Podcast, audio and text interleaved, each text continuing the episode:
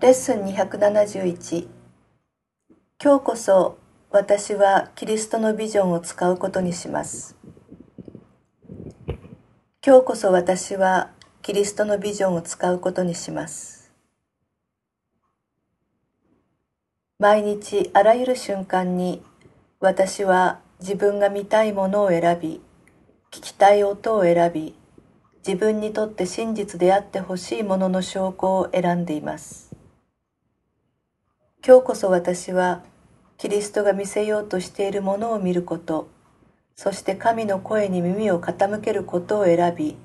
神の創造における真実なるものの証人たちを求めます。キリストの視線の中でこの世界と神に創造されたものが出会い交わる時すべての知覚が消え去りますキリストの優しい見方がこの世界を死から救い出します。キリストが目にする者には必ず命があり、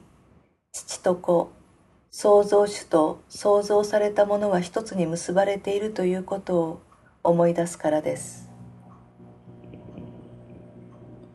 今日の祈りをご一緒に。よ、キリストのビジョンがあなたへの道です。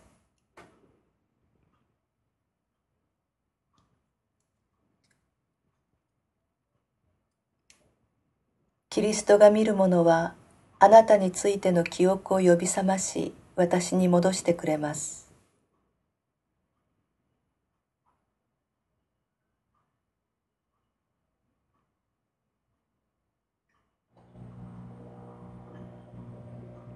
ですから私はこれを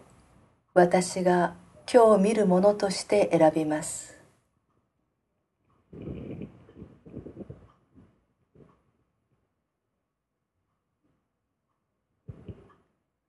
今日こそ私はキリストのビジョンを使うことにします